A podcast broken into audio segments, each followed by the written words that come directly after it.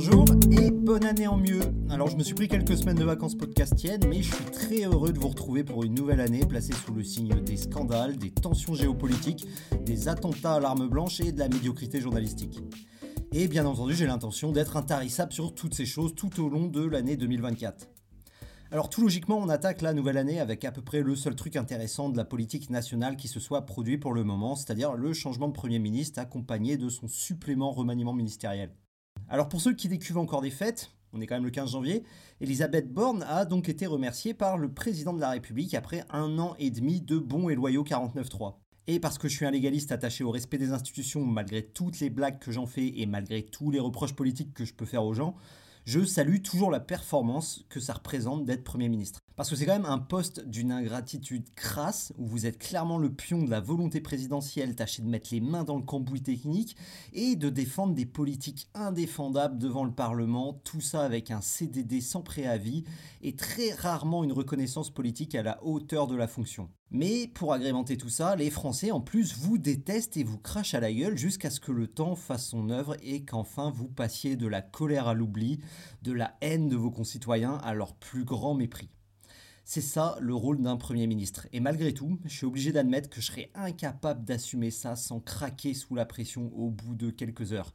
Et je pense que c'est quand même le cas de la majorité des gens. Donc, malgré tout, merci de vous y être collé, Madame Borde. Mais maintenant, il y a quelqu'un d'autre à détester, Gabriel Attal. Et pour le coup, je lui souhaite d'avoir les reins très solides, parce que le premier commentaire que je pourrais faire sur tous les commentaires que j'ai vus, c'est quand même qu'on parle beaucoup d'aspects personnels. Que ça soit son extraction sociale, qui est évidemment celle d'un parfait petit bourgeois école alsacienne Sciences Po, que ça soit sa mère juive, sa jeunesse, son homosexualité, la majorité des commentaires sont allés sur le packaging. Je dis pas que ça n'a pas d'intérêt, au contraire, c'est essentiel le packaging en politique et ça peut vous aider à gagner des élections. Mais ça vous fait pas une politique non plus. Et quand on parle d'un Premier ministre, en théorie, on doit quand même d'abord parler de politique, du parcours et de ce qu'a fait la personne. Mais malgré tout, c'est pas la faute des beaufs homophobes de Twitter si on parle de son homosexualité, c'est pas non plus la faute des élus LFI quand on parle de son origine bourgeoise, c'est aussi qu'il n'y a pas tant que ça de choses à commenter d'autres. Il faut absolument commenter la nomination d'un nouveau Premier ministre, ça c'est quand même un passage obligatoire pour les médias qui essaient de faire leur beurre, mais on manque quand même de substance sur Gabriel Attal. Son parcours au PS, ça s'est résumé à un passage au cabinet de Marisol Touraine chopé sur réseau parce qu'il était pote avec sa fille, ce qui fait quand même un petit peu opportuniste. Ensuite conseiller municipal dans le 92, puis élu député du 92. Il fait pas grand chose de plus qu'un autre à l'Assemblée, puis il devient secrétaire d'État sous Philippe, où il met en place le SNU. Ensuite, il devient porte-parole sous Castex, où il se fait un petit peu connaître par la populace. Et après, il devient ministre des Comptes publics sous Borne il y a 18 mois, ce qui est très stratégique comme ministère et très formateur parce qu'évidemment ça vous oblige à mettre les mains dans la matière de tous les ministères et ça il faut lui reconnaître. Mais il est resté attaché qu'un an à Bercy avant de rejoindre en juillet l'éducation nationale où il est devenu le Premier ministre six mois plus tard. Donc voilà pour le parcours. Il faut dire que évidemment, si Pierre qui roule n'amasse pas mousse, alors c'est vrai qu'Attal a roulé aussi vite que Gérard Larcher vers la cantine du Sénat. Donc il n'y a pas beaucoup de mousse à commenter et on se concentre quand même beaucoup sur la pierre. Mais évidemment, ça ne veut pas dire qu'il n'y a pas de stratégie derrière tout ça. Et Macron indique déjà quelque chose de clair en changeant de Premier ministre et de gouvernement à quelques mois d'européenne que le camp présidentiel risque de perdre. Ça veut dire qu'il veut inverser la tendance. Si Macron avait accepté les sondages qui indiquent que le RN va finir largement en tête, alors il aurait sûrement attendu le lendemain des européennes pour sortir la cartouche remaniement et dire merci Elisabeth, tu dégages. Mais non, il a préféré faire ça dès janvier, au début de la campagne. Comme ça, il installe l'opposition entre Bardella et Attal et il tente de relancer la machine présidentielle pour les élections. D'ailleurs, je pense qu'Attal et Macron vont avoir une obsession pour le reste du quinquennat, parce que ça va être le métrique, le KPI qui va jauger l'héritage de la présidence. C'est empêcher le RN d'accéder au pouvoir. Si Macron devient le dernier président avant l'arrivée de Le Pen à l'Élysée, alors il restera dans l'histoire comme le président qui n'a pas su l'empêcher, alors que lui-même s'était fixé cet objectif et tout son héritage politique sera jugé avec ce mais. S'il arrive à faire en sorte que Philippe ou le maire ou un autre devienne président en 2027, alors il aura refilé la patate chaude à celui qui devra empêcher l'élection d'un probable Bardella qui aura fini sa croissance en 2032. Et pour ça, il faut nécessairement quelqu'un de meilleur en com que Borne, pas populaire vu qu'à était à 25% d'opinion favorable, ce qui est quand même moins que Macron, juste pour vous réalisiez à quel point c'est bas. À côté de ça, Bardella, qui évidemment bénéficie du fait de ne pas être au pouvoir du tout, est à 44%. Donc pas le choix, pour relancer le camp présidentiel, il faut de la com, des paillettes et des belles gueules. Et si Macron c'était le JFK français, alors Attal c'est un peu censé être le Bobby Kennedy, le petit frère qui peut faire le même coup que le grand frère. Je leur souhaite pas le même sort qu'aux deux frères évidemment, après sinon Zemmour sera refait de pouvoir parler de francocide. Et du coup, dans cette perspective de battre le RN, faire de la communication et viser les élections, alors Attal a clairement un profil intéressant pour Macron. De 1, il est le ministre le plus populaire du gouvernement. De deux, il a l'expérience de la com vu qu'il a été porte-parole et contrairement à pas mal de monde venu de la société civile dans le gouvernement ou avec un pas très gros bagage politique, il a quand même été élu puis réélu haut la main. De trois, il sait parler à l'opinion et aux Français qu'il faut réussir à convaincre c'est-à-dire les Français touchés par les questions de laïcité, d'ordre de régaliens qui ont l'impression que tout part en cacahuète. Il s'est un peu révélé sur le sujet en six mois à l'éducation nationale en adoptant des mesures super populaires auprès de la grande majorité et qui étaient des gros marqueurs, comme le retour du redoublement, l'interdiction de la baya et même l'exclusion des élèves harceleurs dont il a récupéré le mérite politique alors que c'est quand même Papendiaï qui avait bossé la mesure avant. Il avait fait le même coup avec la prime inflation des fonctionnaires quand il était au compte public, alors que c'était en réalité une mesure qui venait du ministère de la fonction publique.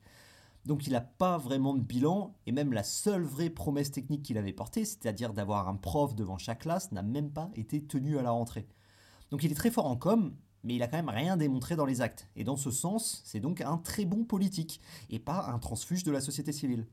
D'ailleurs, on voit bien en regardant la composition du gouvernement que c'est fini cette ouverture qui était associée à Macron pendant longtemps.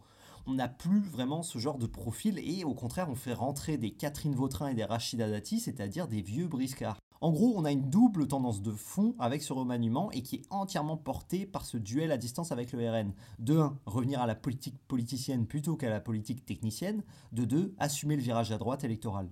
Ce virage à droite était une nécessité politique pour Macron et Attal après la réaction des ministres les plus à gauche du gouvernement au vote de la loi immigration, ce qui allait totalement à l'encontre de la doctrine de Chevènement sur le sujet, un ministre ça démissionne ou ça ferme sa gueule. Ainsi, Macron et Attal rajoutent une troisième option, un ministre ça se fait virer. Et Gabriel Attal a directement assumé ce discours plus droitier, vu que dans son discours de prise de fonction, il a ressorti le classique des classes moyennes qui prennent cher, la France qui bosse et qui a l'impression de ne pas bénéficier à hauteur de ce qu'elle contribue. Et on peut dire que Attal s'est pas du tout trompé sur le mandat que lui avait refilé le Raïs Sanou, parce qu'en 5 jours de mandat à Matignon, il a quand même déjà réalisé 5 visites de terrain pour serrer de la paluche sur les marchés.